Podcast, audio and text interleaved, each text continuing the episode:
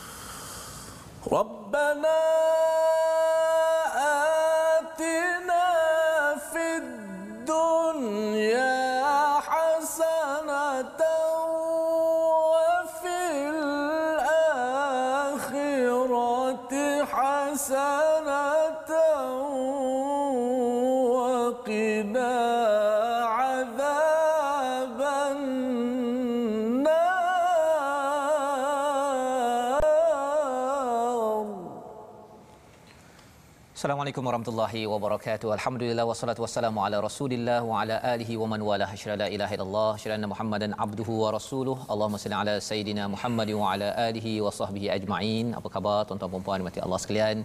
Ayat yang dibacakan oleh Ustaz uh, Tirmizi sebentar tadi, subhanallah ia mengingatkan kepada kita tentang satu hadiah yang Allah tarik sementara pada tahun ini yang kita ingin dalami pada halaman 31 menyambung perbincangan kita sebelum ini bercakap tentang satu rukun daripada lima rukun Islam kita tentang haji yang uh, menjadi sejarah ya bagi tahun ini ustaznya di mana kita tidak dibenarkan ya mengerjakan haji tetapi kita yakin bahawa dengan peluang kita mendalami kembali apakah roh di sebalik haji ini insya-Allah kita doa pada Allah Subhanahu taala moga-moga kita mampu untuk dipinjamkan kembali hidayah hadiah untuk mengerjakan haji dan umrah pada masa-masa yang akan datang. Maka mari sama-sama kita tuan-tuan yang berada di rumah untuk membuka mushaf ya, membuka muka surat 31 tapi kita mulakan dahulu dengan Ummul Quran Al-Fatihah. Dipersilakan Ustaz Tirmizi. Baik, terima kasih sahabat saya uh, Fadil Ustaz Tuan Fazrul. Uh, penonton-penonton sahabat-sahabat Al-Quran My Quran Time. Alhamdulillah sama-sama kita bertemu pada kali ini membicarakan tentang Al-Quranul Karim, satu hadiah daripada Allah Subhanahu wa taala. Eh, Sebelum itu kita membaca doa subhanaka la ilma lana illa ma 'allamtana innaka antal alimul hakim.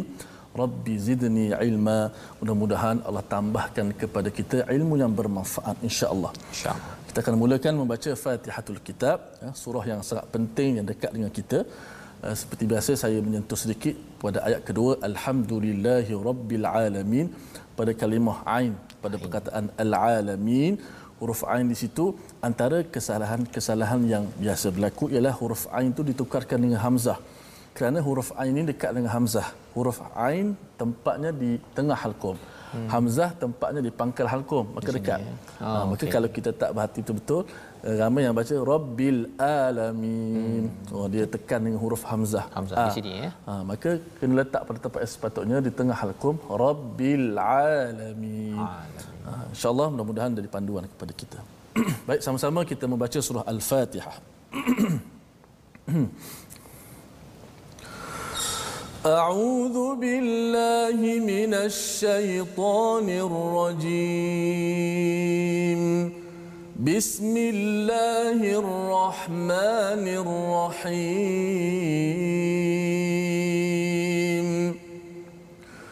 الحمد لله رب العالمين.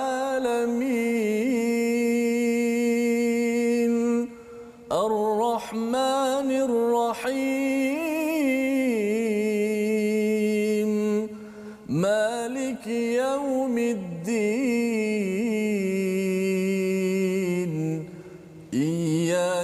نعبد وإياك نستعين. اهدنا الصراط المستقيم. صراط الذين أنعمت عليهم غير المغضوب عليهم ولا الضالين.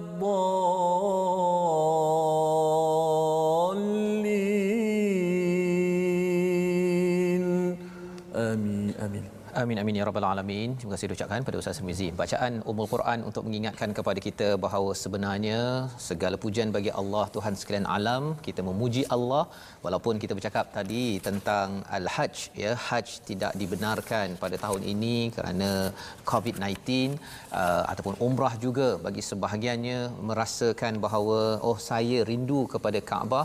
Ya saya yakin tuan-tuan juga ada yang terkenang tergenang air mata mengingatkan kembali kepada kepada pengalaman di tanah suci betul, ustaz ya betul, betul. Uh, dan Allah uh, meminta kepada kita pada tahun ini jangan pergi dahulu ya kita sama-sama ingin memerhati pada halaman 31 ini apakah ringkasan sinopsis untuk kita faham kandungan ini. Bermula daripada ayat 197 ya, mari sama-sama kita perhatikan ia bercakap tentang hukum-hukum haji dan umrah. Ya, apakah hukumnya dan apakah peraturannya termasuk apakah nilai ya di sebalik rukun Islam yang kelima ini dan itu diteruskan pada ayat 198 hingga 202 di mana pada kali ini lanjutan tentang haji Maksudnya halaman ini bercerita tentang haj dan haj dan haj ada kaitan dengan umrah dan itulah yang kita ingin sama-sama pasakkan, fahami. Moga-moga Allah mudahkan urusan bagi tuan-tuan yang ingin pergi ke haj ataupun bagi yang sudah pergi ke haj, kita doakan semangat haj itu kita hidupkan menjelang dalam kehidupan kita seharian. Mari sama-sama kita mulakan daripada ayat 197 hingga ayat 198 bersama dengan Ustaz. Baik, terima kasih Ustaz Ustaz Fazrul. Sahabat-sahabat Al-Quran, mudah-mudahan kita sentiasa diberi kekuatan oleh Allah Subhanahu Wa Taala untuk meneruskan lagi uh, bacaan Al-Quran dan tadabbur kita. Alhamdulillah semalam kita dah belajar bagaimana kita disuruh untuk melaksanakan haji wa atimul hajj wal umrata lillah. lillah dan kerjakanlah apa nama haji dan umrah itu sempurnakanlah haji dan umrah itu ikhlas kerana Allah Subhanahu wa taala. Insya-Allah hari ini kita akan menekuni pula uh, tentang bagaimana adab-adab uh, yang mesti kita jaga dan inilah ayat yang kita akan baca sebentar nanti ya. insya-Allah. Dan tuan-tuan yang berada hmm. dekat Facebook itu mungkin hmm. kalau katakan yang dah pergi haji boleh beritahu tahun bila ya. Betul. Kalau ada kisah-kisah yang bagus yang hmm. ingin dikongsikan boleh type di atas di Facebook itu. Moga-moga ia memberi semangat ustaz ya, ya. walaupun kita bukan tahun ini hmm. tapi moga-moga ia memberi inspirasi pahala dan kita akan bicara, bicara tentang pahala ini. Ya. Allah bagi ganjaran kepada apa yang kita buat di mana jua kita baca dahulu. Baik, insya-Allah. Auzubillahi minasyaitonir rajim. Bismillahirrahmanirrahim.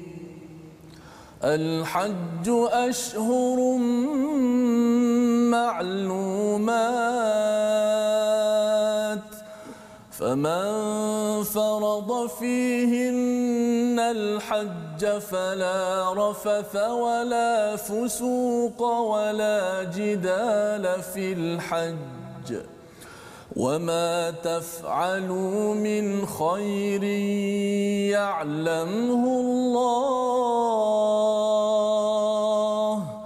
وتزودوا فإن خير الزاد التقوى واتقون يا أولي الألباب. ليس عليكم جناح أن تبتغوا فضلا من ربكم فإذا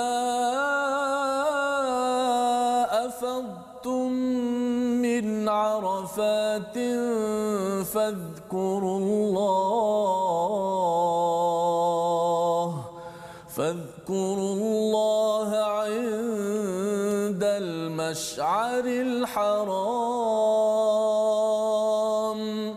واذكروه كما هداكم واذكروه كما هداكم وإن كنتم من قبله لمن الضالين.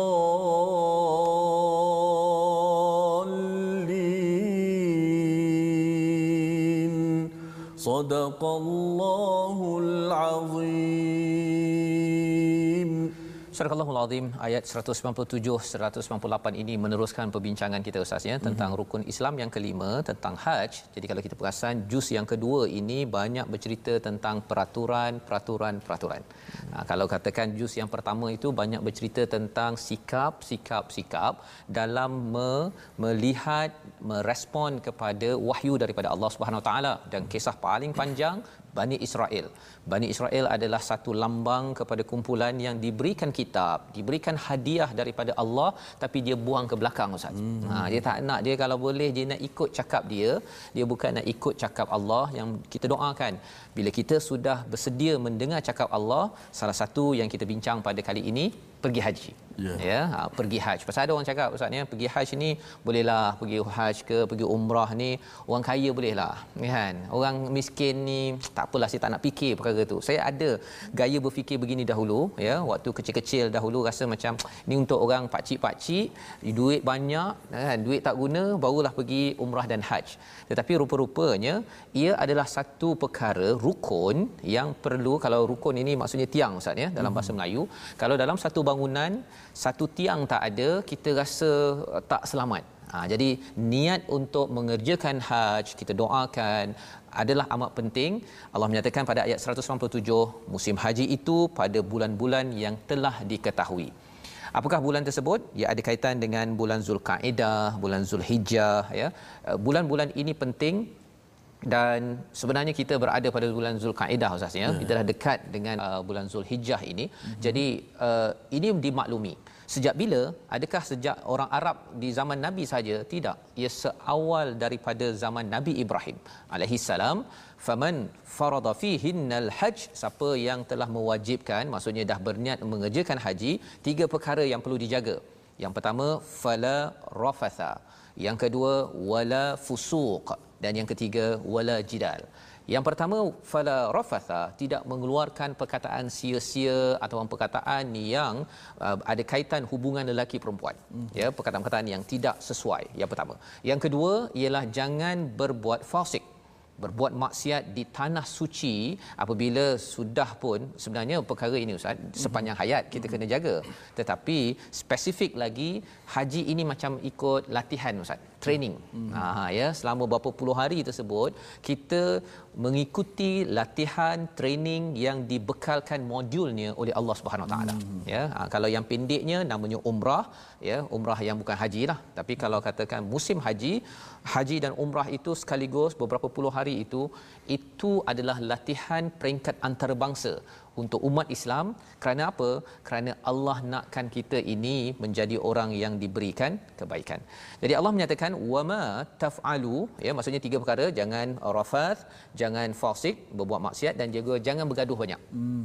pasal apa? Pasal tiga perkara ini dia menjadi cabaran ketika mengikut sesi latihan haji ini. Ha, jumpa orang buat macam-macam ustaz. Ya. Kan? Tak payah haji lah. Umrah pun dah cukup dah kan.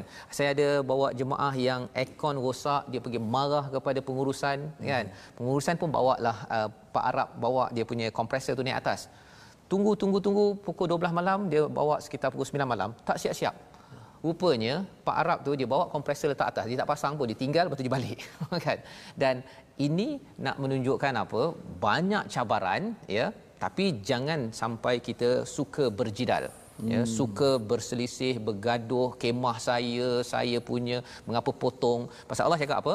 Wa ma taf'alu min khairin ya'lamhu Allah. Barang siapa yang buat kebaikan, Allah tahu.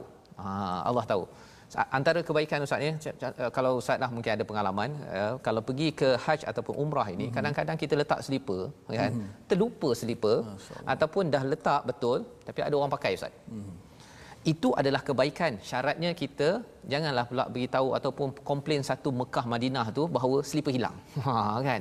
Kita menerima bahawa itu adalah kebaikan daripada Allah Allah nak gantikan dengan yang lebih baik ataupun mungkin kadang-kadang tengah beratur nak ambil air semayang ke nak ambil air zam-zam itu orang lain potong ataupun orang ambil air semayang depan-depan kita Ustaz dekat tong ada air zam-zam tu kita mungkin akan rasa ini apa ni kan ya. tetapi ia melatih kesabaran dan Allah tahu. Allah tahu dan Allah cakap wa tazawwadu fa inna khairaz zadi taqwa. Ya persediaan untuk pergi ke latihan ini ialah takwa Hmm. Ha, pasal ada dalam riwayat menyatakan orang Yaman dia pergi ke sana dia tak bawa duit apa. Sampai sana dia mengemis. Jadi turun ayat ini menegur kepada amalan ini. Maksudnya duit kena siap, semua kena siap. Tetapi yang paling penting adalah takwa. Ha, dengan takwa itu kita akan bersedia bukan sekadar fizikal tetapi kita juga bersedia dari segi iman kita iman ustaz. Ha, kadang-kadang duit banyak. Hmm. Duit banyak tapi rupanya pasal bila tak takwa dia bukan tawaf dekat Kaabah. Dia pergi tawaf kat mana ustaz? shopping shopping kompleks wah yang yang tinggi-tinggi sebagainya hmm. itu yang harapnya tuan-tuan bukan salah ya bukan salah nak uh, apa ber, ber, berjual beli tetapi poinnya ialah kita ke sana kerana ingin membina takwa dan itu sebabnya ayat seterusnya yang panjang juga ustaz ya ayat 198 hmm. itu uh, menyambung kepada perkara ini ya, ya. Uh, dan kalau ustaz boleh baca sekali lagi ayat 198 agak panjang mungkin secara muratal ustaz ya, ya. ya, ya. tapi itu bercerita tentang apakah nilai apakah yang perlu kita faham spirit roh daripada haji mari sama-sama kita baca ayat 198 silakan ustaz. Insyaallah uh, bila sebut berkaitan dengan ibadat haji ini satu benda yang sangat besarlah dekat hati umat Islam yang mana saya sendiri berpengalaman uh, membawa jemaah umrah. Umrah ya uh, jemaah umrah uh, di Mekah ni memanglah betul Ustaz Fazul sebut tadi bekalan takwa menjadi bekalan sangat penting. Betul.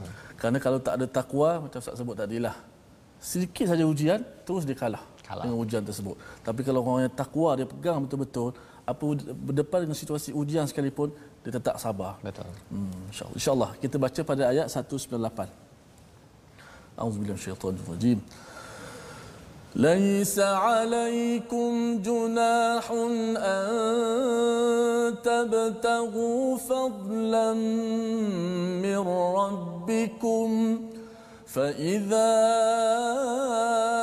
أفضتم من عرفات فاذكروا الله فاذكروا الله المشعر الحرام واذكروه كما هداكم وإن كنتم من قبله لمن الضالين.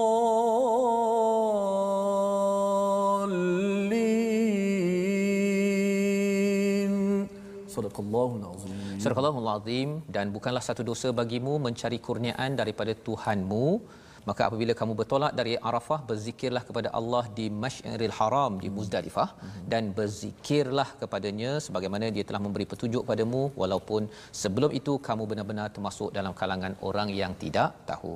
Jadi ini cerita tentang haji maksudnya adakah salah untuk saya berbisnes? Boleh. Ha ya, boleh tetapi masih lagi fokusnya ialah kepada haji itu sendiri. Dan Allah sambung tentang fa iza afattum min arafat ya Apakah maksudnya?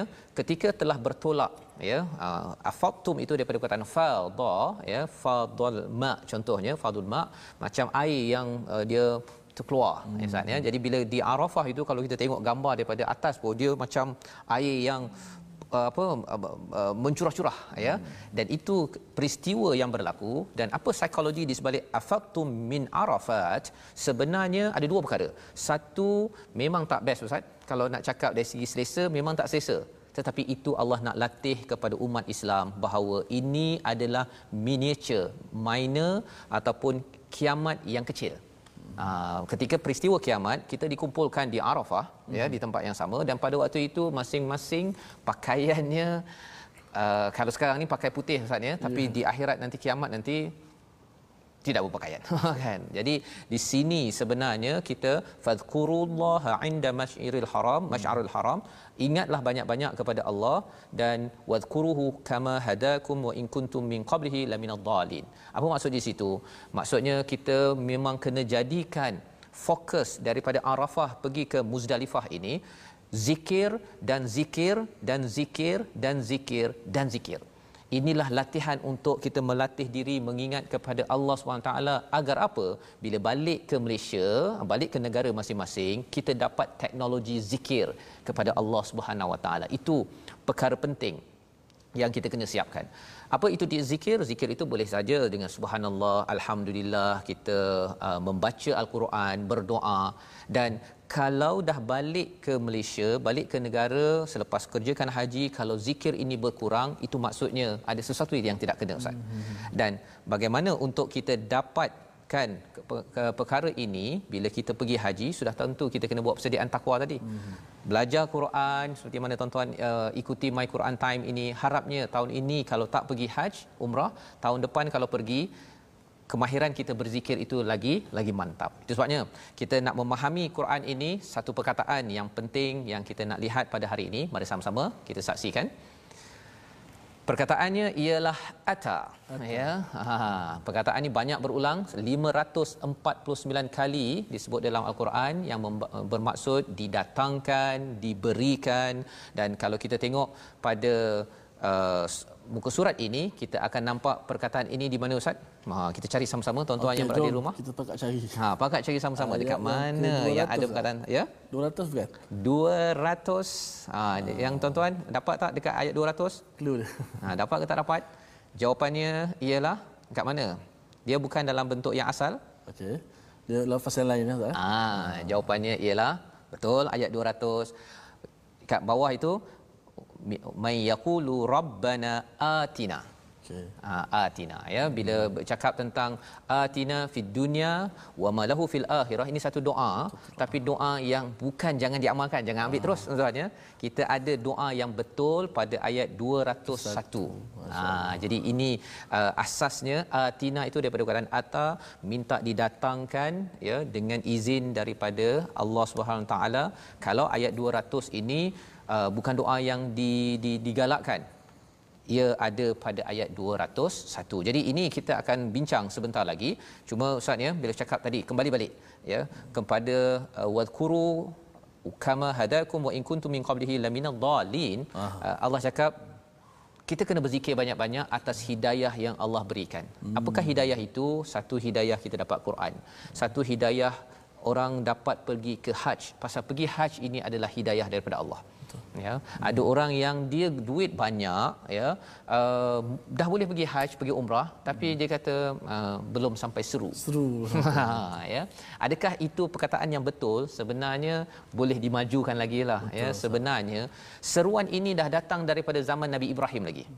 So, saya tertarik dengan satu ayat berkenaan dengan uh, ibadat haji mm-hmm. biasa kita dengar uh, menunaikan fardu haji ke umrah uh, menunaikan haji kepada yang berkemampuan ya. dalam Quran sebut manistata'a Ustaz pernah sebut saya ingat bila ada istata bila ada perkataan alif sita di depan dia menunjukkan satu usaha yang kuat untuk mana bersungguh-sungguh bukan tunggu mampu Betul. berusaha untuk mampu Betul. Hmm, Jadi itu perkara penting bila kita hmm. dalami eh, sedikit demi sedikit hidayah hmm. daripada Allah. Kita hmm. tahu konsep yang betul bukan ikut cara kita saja. Hmm. Ha, kalau tidak zakat Ustaz, orang akan gaji satu juta satu bulan pun akhirnya kira-kira tolak uh, dia punya kereta A, kereta B, kereta C, kereta D habis tak dia bayar zakat. Hmm.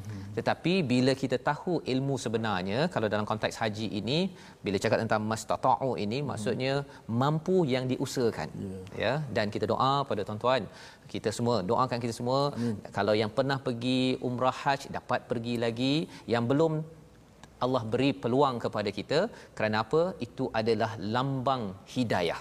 Ha, kita minta hidayah daripada Allah setiap hari ustaz ya. Mm-hmm. dan salah satu hidayahnya bila kita ada keinginan. Kalau tuan-tuan dah ada keinginan saja nak pergi umrah ataupun haji ada makcik-makcik di kampung kumpul duit yeah. toreh getah hmm. kan kerana nak pergi ke umrah ada saya bersama dengan seorang uh, pencuci lantai dan tandas hmm. tapi kumpul duit nak pergi umrah Allah. Nah, perkara-perkara ini kerana apa bukan kerana duit gajinya sejuta ataupun seribu ataupun seratus tetapi kerana hidayah dan kita mohon pada Allah hmm. Allah harap wa in kuntum min qablihi laminad dalin kamu sebelum ini sesat ataupun tak tahu kan? Kamu rasa bahawa haji ini perkara yang enteng ataupun tidak ada kaitan dengan kita tapi rupa-rupanya bila seseorang itu pergi haji dapat banyak manfaat cuma kita nak perhatikan perkara ini selepas kita berehat ustaz. Kita ya. berhenti sebentar. Insyaallah. My Quran time baca faham amal insyaallah. Mana-mana insyaallah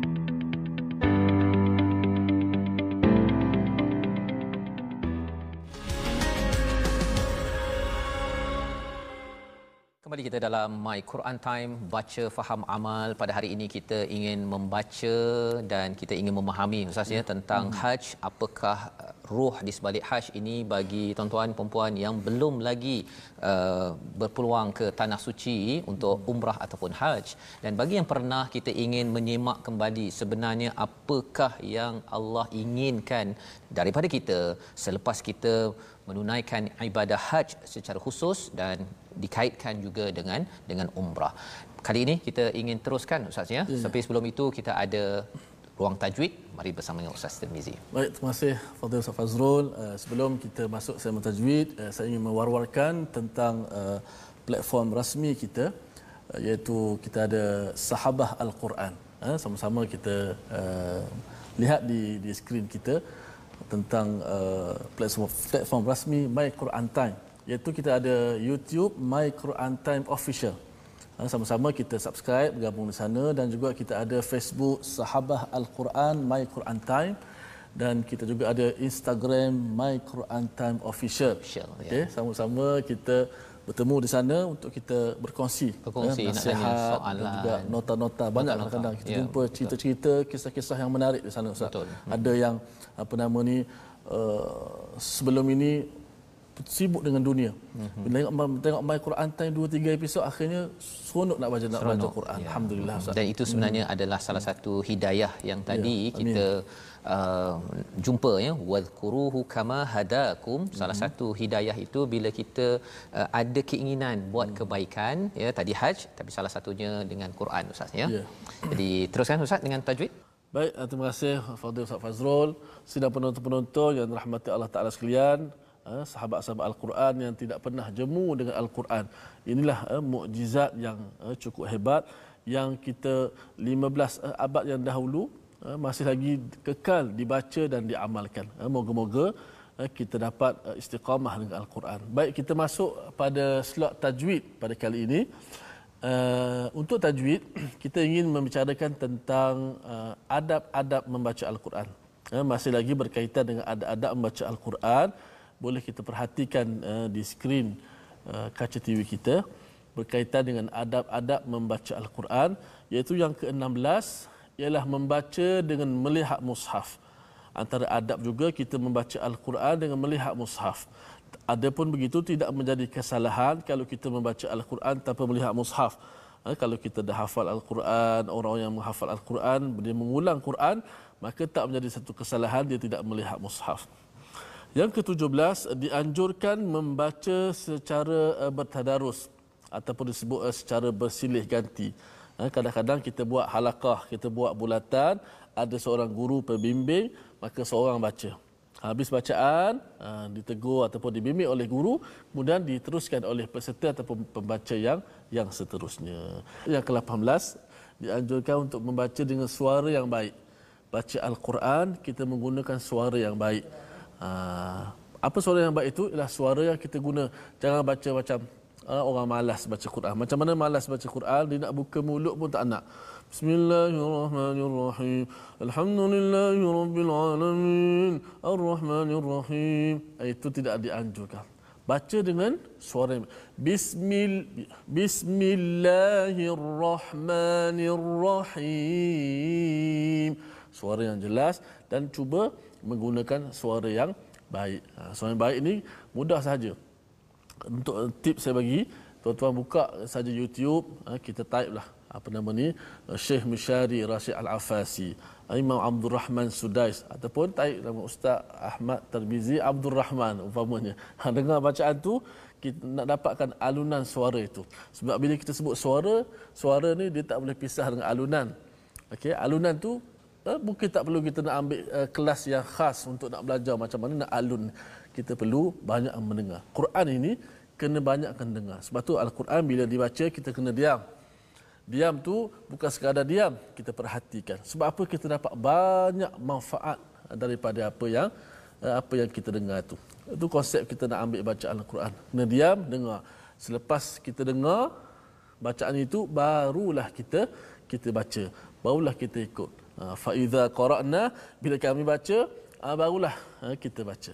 Itu konsep sebab suara yang baik ini dia tak boleh lari daripada alunan. Alunan itulah yang disebut dinamakan para ulama-ulama qurra yang terkemudian dengan bayati, dengan nama Hijaz, dengan tarannum disebut sebagai sabah, nahawan dan sebagainya. Semua ini adalah semata-mata kita nak alat sebagai alat nak mencantikkan suara ketika membaca ayat-ayat Allah Subhanahu Wa Taala. Terima kasih Ustaz. Okay, jadi itu penting untuk kita belajar uh, untuk kita terus bersama hidayah daripada Allah Subhanahu Wa Taala. Amin ya rabbal alamin. Baik, Ustaz kita nak menyambung kepada kalau tadi kita baca daripada ayat 197 hingga ayat 198 mm-hmm. ya uh, dengan ada panduan-panduan untuk haji dan apakah sebenarnya haj ini ya, ya uh, yang perlu dibuat di sana? Dan bagi yang belum pergi ke sana apakah roh yang kita nak belajar? Jom kita lihat pada ayat 199 hingga ayat 202 silakan ustaz. Baik terima kasih ustaz Fazrul. Kita nak terus baca uh, setengah muka lagi bahagian pada muka surat 31 cukup hebat uh, tentang ilmu apa nama ni ilmu menunaikan fardu haji dan umrah ini. Uh, menerangkan tentang bagaimana pula amalan setelah kita menunaikan haji apa nak buat betul ha, mungkin orang kita bila habis haji ni habis. dia tak ada apa-apa dah berdoa pun tak nak dah betul. kan berzikir pun tak nak okay. kita ada panduan kita insyaallah sama-sama kita baca di sana ada satu perkara yang cukup-cukup hebat yang Nabi sallallahu alaihi wasallam pernah beritahu dalam banyak hadis Nabi sallallahu alaihi wasallam antaranya haji yang mabrur ini tidak ada balasan melainkan syurga. syurga. Dan, dan dalam sebuah hadis yang sahih juga menyebut tentang Uh, sesungguhnya Nabi banyak mengucapkan satu doa. Doa ni di mana? Antara insya baca. Nah, jom. InsyaAllah saya cuba lagi baca dalam uh, Tarannum ataupun Maqam uh, Bayati Kurdi. Uh, sebagaimana saya baca yang sebelum ni lah. A'udzubillah Bismillahirrahmanirrahim. ثم افيضوا من حيث افاض الناس واستغفروا الله ان الله غفور رحيم قضيتم مناسككم فاذكروا الله كذكركم آباءكم فاذكروا الله كذكركم آباءكم أو أشد ذكرًا فمن الناس من يقول ربنا آتنا في الدنيا وما له في الآخرة وما له في الآخرة من خلاق ومنهم من ربنا آتنا في الدنيا حسنة ربنا آتنا في الدنيا حسنة وفي الآخرة حسنة وقنا عذاب النار.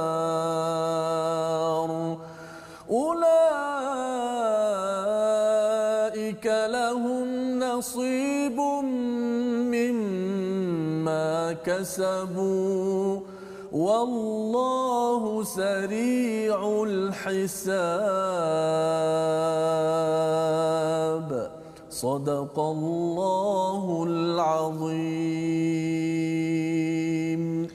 Surah Allahul Azim daripada ayat 199 hingga 202 ini menyambung bagaimana kita memahami tentang haj ustaznya hmm. pada ayat 199 kemudian bertolaklah kamu dari tempat yang banyak orang bertolak iaitu Arafah dan mohonlah keampunan kepadanya sesungguhnya Allah Maha Pengampun lagi Maha Penyayang. Ceritanya ialah orang-orang dekat Mekah itu uh, mereka ni kalau boleh mereka nak pergi Muzdalifah terus Ustaz. Dia tak nak pergi ke Arafah.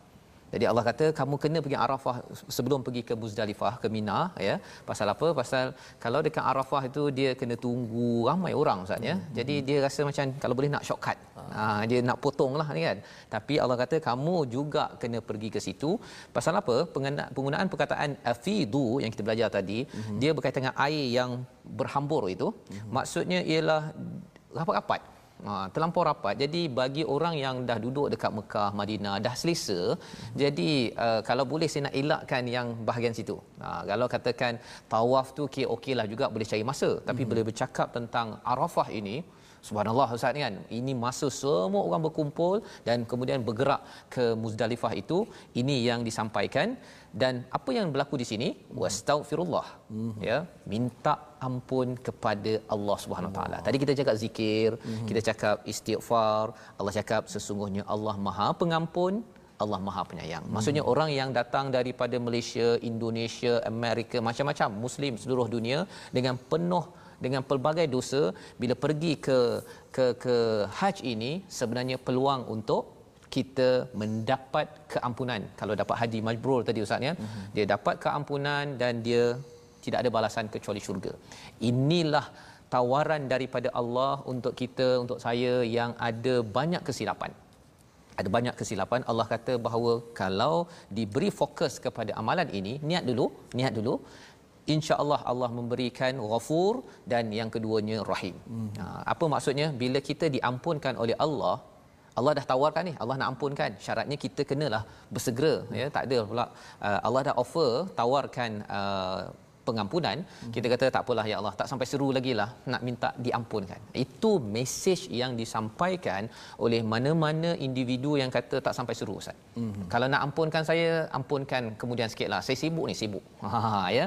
Tapi sebenarnya orang yang cakap begitu Ustaz dia tak faham bahawa haji dan umrah ini adalah lokasi keampunan Allah diberikan lebih lagi ya dan Allah akan lebih lagi menyayangi kita bila kita diampunkan.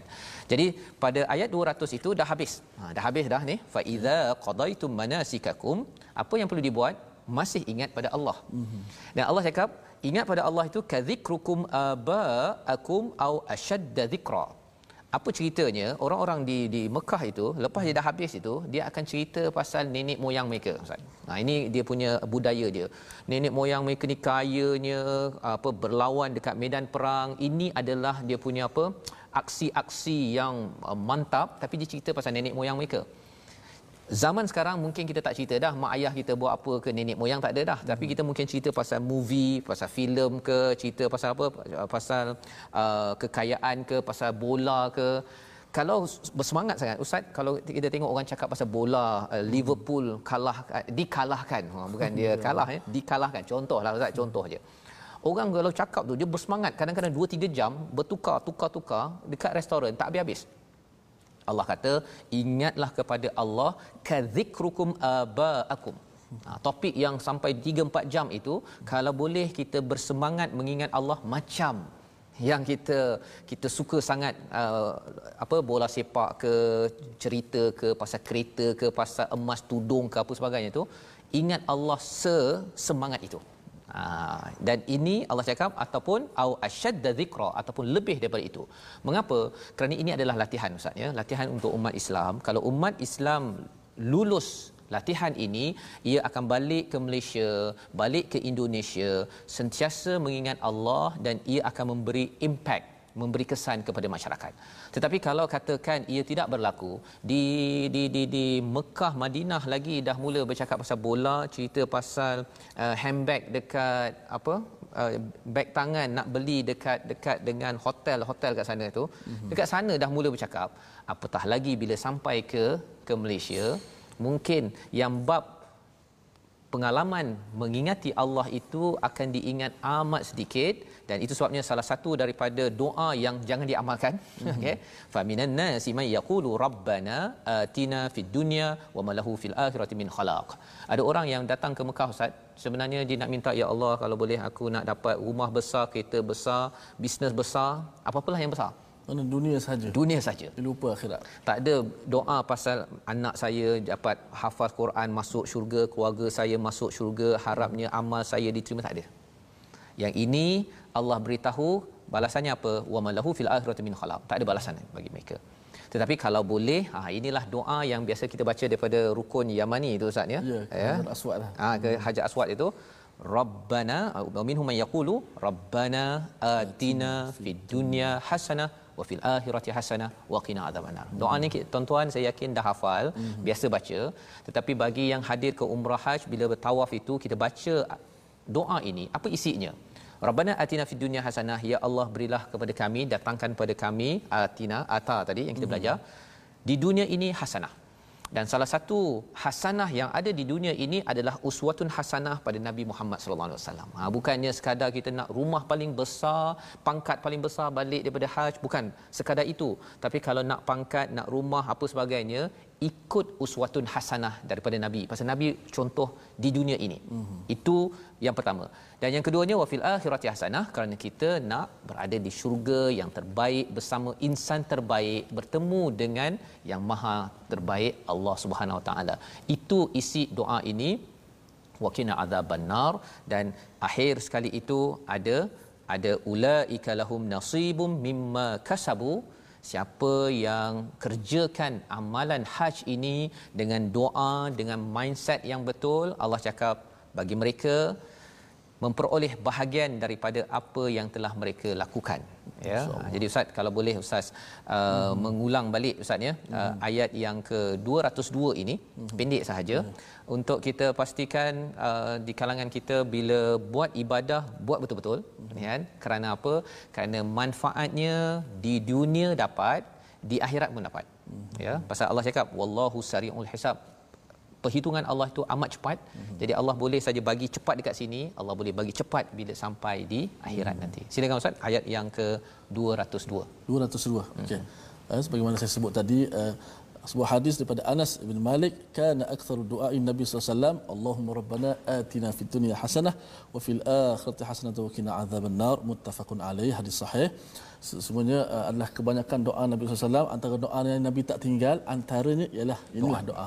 Rabbana boleh tambah Allahumma Rabbana atina fid dunya ya, hasanah doa yang begitu kita kata apa terhimpun betul doa ringkas tapi hebat doa al-Quran betul. terhimpun dunia Betul. akhirat dan lepas Allah. ayat itu tadi bercakap hmm. tentang ulaika lahum nasibum mimma kasabu hmm. bila kita ada doa begitu ustaznya hmm. mindset kita cara kita berfikir pun yeah berbeza. Betul. Ha, kita selalu cakap kalau saya dapat kereta macam mana kereta ini dapat buat pahala kekal sampai ke akhirat. Allah, Bila kita dapat apa? Kita dapat apa Ustaz?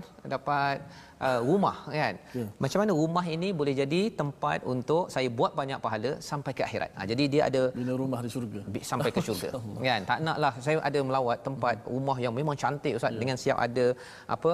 Kira macam fi tahtihal anhar lah. Lebih kurang ada sungai, ada hmm. kolam yang cantik ya dan saya bertanya kepada tuan empunyanya kata uh, saya tanyalah kan saya tanya uh, dah dapat ini uh, segala-gala macam dah dapat apa yang tuan inginkan lagi selepas ini mm-hmm.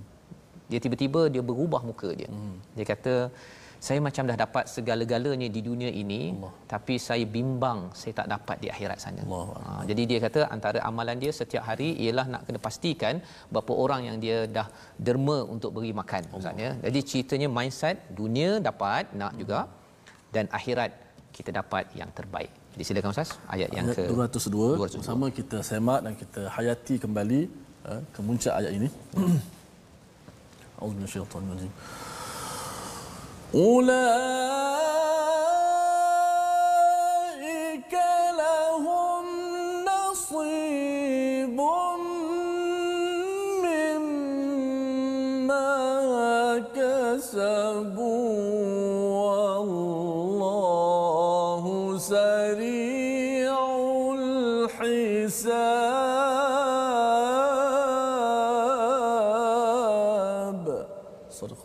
Astaghfirullahal azim daripada ayat 202 ini menceritakan mereka itulah yang memperoleh bahagian daripada apa yang telah mereka lakukan dan Allah Maha cepat perhitungannya. Hmm. Kalau mereka nakkan dunia macam doa daripada ayat uh, 100 Uh, macam mana uh, 200 ah zat ya maksudnya nak di dunia ini nak dapat segala-galanya wamalahu fil akhirati min khalaq hmm. tak ada doa untuk anak tidak ada doa untuk pasangan ke syurga tidak ada doa nak bersama dengan nabi. Dia hanya fokus di di dunia sahaja. Maka kesannya dalam hidup pun dia akan kasabu apa yang dia buat untuk dunia ajalah untuk dunia saja. Tetapi kalau doa sebentar tadi balik daripada Mekah ya kita baca Rabbana atina fid dunya hasanah wa fil akhirati hasanah wa qina adzabannar. Maka kesannya kita juga akan bekerja keras keras juga ustaz. Bukannya kita duduk goyang kaki lepas balik haji ya. Bekerja keras tuan-tuan cari macam mana anak saya faham Quran cari macam mana anak saya solat. Cari macam mana anak keluarga saya ini semua bekerja dapat duit tapi duit untuk untuk diinfakkan lebih lagi. Jadi itu kesan kasabu kesan usaha yang akan diberikan uh, sehingga kan Allah menyatakan wallahu sari'ul hisab. Bila bercakap tentang sari' ini dia kadang-kadang orang kalau bayar lambat ustaz orang dah buat kerja tapi bayar lambat apa perasaan ustaz? Ya. Kita rasa kan mengapa ni bayar lambat kan? Okey tetapi Allah cepat Ha, Allah bayar cepat. Jadi pelajaran dekat situ harap-harapnya bagi bos-bos yang ada bayar cepat. Okey kerana khuatir nanti Allah yang cepat menilai kerana ia mungkin memberi kesan-kesan sampingan kepada orang lain. So itu pelajaran bagi orang-orang yang balik daripada haji terutamanya mempunyai integriti, melaksanakan yang terbaik paling cepat, paling efisien dalam kapasiti dalam tugas-tugas kita seharian. Baik. Jadi inilah sedikit daripada halaman 31. Moga-moga kita dapat ambil pelajaran daripada halaman ini ustaz ya. Dan mungkin ustaz ada ada 31 ni uh-huh. contoh kita dah belajar 31 kalimah bahasa Arab ustaz. Subhanallah ya. Masya-Allah. Hari uh-huh. ini mhm. ata eh? ata oh, ya. Okay, Jadi okay. kalau kita kumpul-kumpul-kumpulkan nanti uh-huh. 604 dapat 600 perkataan, 604 uh-huh. perkataan maksudnya yeah. satu per tiga, satu per dua itu kita akan faham perkataan demi perkataan sehingga kan kalau uh, baca ataupun solat di terawih nanti Ustaz yeah. lebih khusyuk. Betul Ustaz. Nah. Jadi apa nama ni saya juga melihat bila Ustaz kupas tentang uh, muka surat 31 ini siapa-siapa yang nak pergi haji, pergi umrah, mungkin ada yang dah pergi, yeah. mungkin ada yang belum lagi direzekikan pergi tadabbur surah ini. Tadabbur. Saya rasa surah ini cukup-cukup selain daripada kita belajar dari rukun-rukun dan sebagainya. Tadabburlah surah ini Betul. dia akan memberi kekuatan pada jiwa kita tentang bagaimana falsafah kita menunaikan ibadat ya, manas. Ya betul. Dan uh, bagi uh, yang mengendalikan uh, apa uh, musafir pergi ke Mekah Madinah bawa haji ke uh, bagi institusi yang terlibat dengan haji dan umrah uh, beri perhatian pada muka surat ini ya hmm. kalau boleh sebelum pergi itu uh, kira tadabbur dulu ayat ini agar apa bila balik nanti uh, mindset itu hmm. ya cara berfikir itu sudah wujud dalam hmm. jemaah umrah hmm. ha, jadi mungkin, mungkin jemaah kita boleh minta Ustaz Fazrul lah eh? ha, bersama-sama ya kita bersama-sama lah ya moga-moga ustaz-ustaz yang ada juga ya kita sama-sama bawakan mesej ini agar uh, semangat haji itu bukan ya. sekadar hmm pergi balik begitu tetapi dapat manfaat dan apakah antara tiga perkara yang boleh kita ambil daripada halaman ini? Mari sama-sama kita perhatikan. Yang pertama dalam kehidupan buat persediaan terbaik dan persediaan terbaik itu adalah takwa ya. Bukan sekadar nak pergi haji itu sebagai satu latihan tapi kita bawakan dalam kehidupan kita seharian. Yang pertama yang kedua, bangkitkan semangat haji dengan selalu istighfar sebelum pergi haji, semasa berhaj ya, ketika berada di uh, Arafah, di Muzdalifah dan selepas balik haji itu kalau kita selalu beristighfar pada Allah SWT itu petanda bahawa sebenarnya haji kita itu adalah haji yang mabrur. Dan yang ketiganya, amalkan doa mohon kebaikan bukan sekadar di dunia sahaja walaupun kita nampak dunia ini lebih lebih menarik tetapi kita tahu bahawa akhirat itu amat berharga lebih panjang lebih besar ganjaran yang Allah berikan dengan doa yang dibacakan pada ayat 201. Mari sama-sama kita berdoa, moga-moga Allah izinkan kita kembali dapat menunaikan haji umrah dengan roh yang sebenar-benarnya daripada Allah Subhanahu Wa Taala. Silakan Ustaz.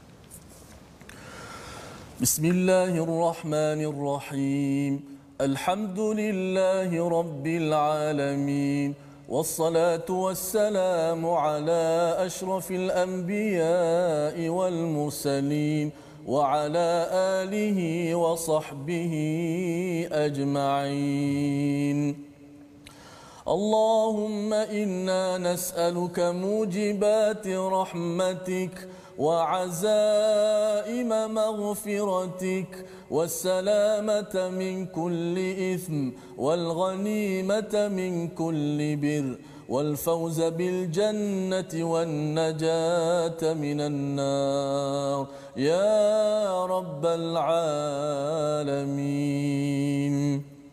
يا الله يا Tuhan kami Sungguhnya kami amat merindui akan Masjidil Haram ya Allah. Ya Allah kami rindu untuk melakukan salat di Masjidil Haram dan Masjid Nabawi ya Allah. Ya Allah sungguh kami rindu untuk tawaf di Kaabahmu ya Allah. Ya Allah sungguh kami amat rindu untuk sa'i ya Allah. Ya Allah kami amat rindu untuk berdoa di Masjidil Haram ya Allah. Ya Allah kurniakanlah kepada kami rezeki untuk menunaikan haji dan umrah ya Allah. Ya Allah rezekilah kepada kami untuk tawaf di Kaabahmu ya Allah. Ya Allah kepada mereka yang telah menunaikan ibadat haji dan umrah menunaikan rukun Islam, menunaikan haji ya Allah. Terimakanlah akanlah ibadat mereka ya Allah. Ampunkanlah dosa-dosa mereka ya Allah. Pulanglah mereka ke, ke tempat asal mereka sebagaimana bayi yang baru dilahirkan ya Allah, bersih daripada dosa ya Allah. Ya Allah buat mereka yang telah buat mereka yang belum direzekikan untuk menunaikan fardu haji dan umrah ya Allah. Rezekikanlah kepada mereka untuk pergi ke Masjidil Haram ya Allah. Permudahkanlah segala urusan mereka ya Allah. Berikanlah rezeki kepada mereka untuk menunaikan umrah dan menunaikan haji ya Allah. Ya Allah, ampunkanlah dosa-dosa kami semua ya Allah sebagaimana janjimu ya Allah al-hajjul mabrur laisa lahu jazaa'un illa al-jannah. Haji yang mabrur tidak ada balasan melainkan syurga ya Allah Allahumma rabbana atina fid dunya hasanah. Ya Allah ya Tuhan kami berikanlah kebaikan kepada kami hidup di dunia ini ya Allah. Wa fil akhirati hasanah dan berikanlah kebaikan kepada kami di hari akhirat nanti ya Allah. Wa qina azabannar. Ya Allah peliharalah kami ya Allah. Lindungilah kami ya Allah. Selamatkanlah kami daripada azab neraka-Mu ya Allah. Amin ya rabbal alamin. Walhamdulillahi rabbil alamin Amin amin amin ya rabbal alamin. Terima kasih diucapkan pada Ustaz Termizi atas doa sebentar tadi. Moga-moga ini menguatkan semangat kita untuk terus bersama dengan Al-Quran dan terus kuat untuk kita menyebarkan Al-Quan dalam program Wakaf untuk Ummah. Sumbangan tuan-tuan akan memberi manfaat kepada lebih ramai lagi individu di dunia ini ya untuk kita sebarkan mushaf kita dapat berkongsi hidayah hadiah daripada Allah Subhanahu Wa Taala tuan-tuan boleh meneruskan ya menyumbang di nombor yang tertera di atas skrin. Kita doakan agar ia menjadi jariah amalan yang terus berkekalan hingga ke syurga. Tuan-tuan dan puan Allah sekalian, kita akan uh, bersiaran ataupun ulangan pada jam 5 ya. ya. Tuan-tuan boleh ikuti pada jam 10, 10 malam dan pada jam 6, 6 pagi. pagi. Dan insya-Allah kita akan menyambung ya, masih lagi berkaitan dengan haji pada halaman yang ke-32 hari esok ya. Masih lagi kita nak melihat sebahagiannya dan disambung dengan bagaimana seruan untuk masuk Islam secara sempurna kita akan bertemu lagi insya-Allah ya dalam program My Quran Time. Kita ucapkan terima kasih kepada penaja Mofas ya yang inginkan kepada kita semua kebaikan di dunia kebaikan di akhirat. Amin amin, amin ya rabbal alamin. Bertemu lagi My Quran Time. Baca faham amal. Kita dengarkan doa daripada ayat 201 sebentar tadi. Silakan ustaz. Bismillahirrahmanirrahim ومنهم من يقول